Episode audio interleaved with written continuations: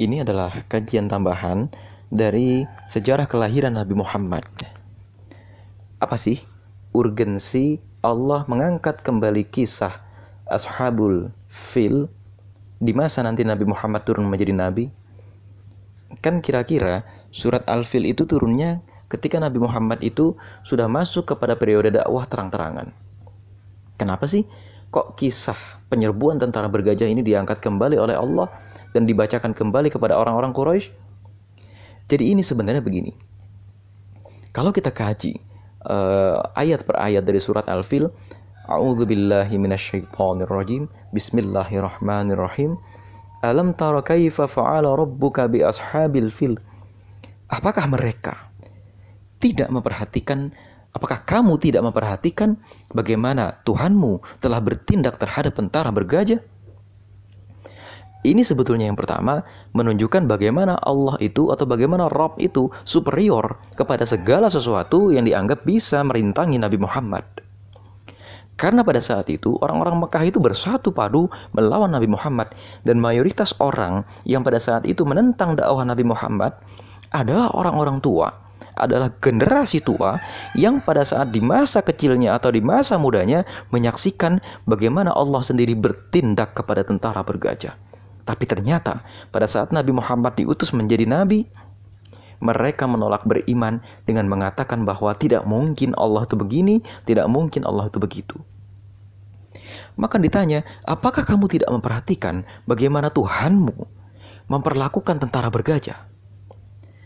Artinya mereka itu ditantang, loh, bukankah kamu dulu sudah pernah memperhatikan bahwa Allah itu kuasa menghancurkan tentara bergajah yang pernah ingin menghancurkan negerimu? Tapi kenapa kamu sekarang ingkar? Tapi kenapa kamu sekarang menolak kebesaran Allah? Tapi kenapa kamu sekarang menolak Al-Quran yang begitu ajaib?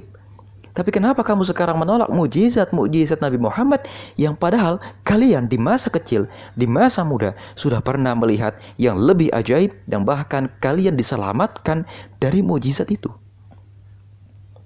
Ini yang kemudian kenapa surat Al-Fil itu diturunkan.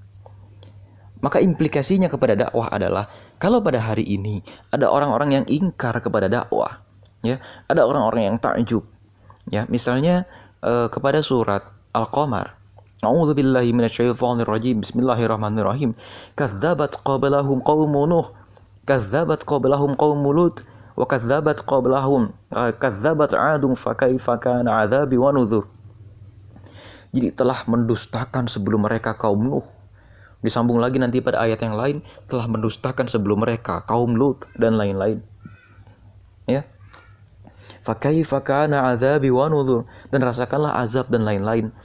Dan ketika mereka itu mendustakan, gitu ya. Contoh kalau kita lihat di Indonesia, ketika ada sekelompok orang mendustakan, ya, apakah mereka sesungguhnya tidak lupa bahwa di belakang mereka, qablahum, di belakang mereka itu pernah ada satu kaum yang besar sekali, yang lebih maju, yang lebih makmur, dan bahkan mungkin lebih hebat daripada kita hari ini, dihancurkan oleh Allah, sebagaimana Allah itu nanti mengancam orang-orang Quraisy.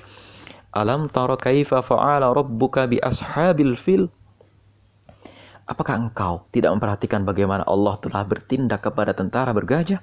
Dan kemudian kalau tantangan kita hari ini adalah, apakah engkau tidak memperhatikan bagaimana besarnya kerajaan Majapahit itu dihancurkan oleh Allah? Apakah engkau tidak memperhatikan bagaimana besarnya kerajaan Demak dihancurkan oleh Allah?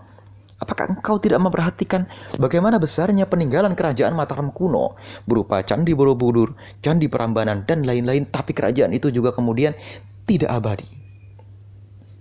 Dan kalau kita lihat, tidak abadinya gara-gara apa sih? Tidak abadinya itu gara-gara intrik politik. Sama sebagaimana Allah itu menghancurkan orang-orang Quraisy, ya, bedanya orang-orang Quraisy tidak diazab, tapi kemudian mereka itu hanya diperangi dan kemudian masuk Islam. Maka di Indonesia juga sama. Rata-rata kerajaan-kerajaan sebelum kita hancur gara-gara intrik politik. Mereka menolak kemajuan zaman ketika datang Islam ke negeri kita.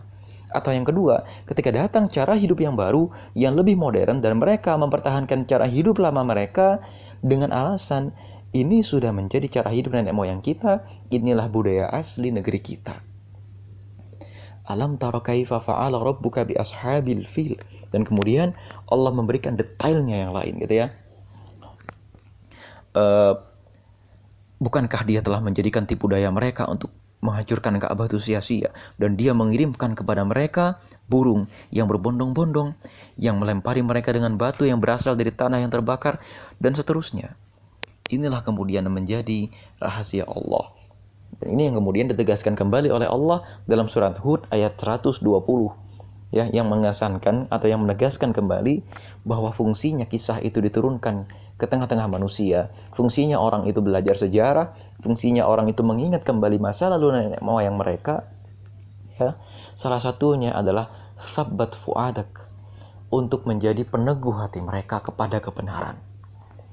Ya, dan bagaimana cara Allah meneguhkan hati mereka sabat gitu ya? Dengan tiga cara, masih kata surat Hud ayat seratus dua puluh. Ya, kisah-kisah ini berfungsi sebagai al-haq atau berfungsi sebagai alat untuk memberitahu, untuk menggambarkan kebenaran dengan cara yang mudah sekali dicerna. Yang kedua, sebagai mau'izah hasanah.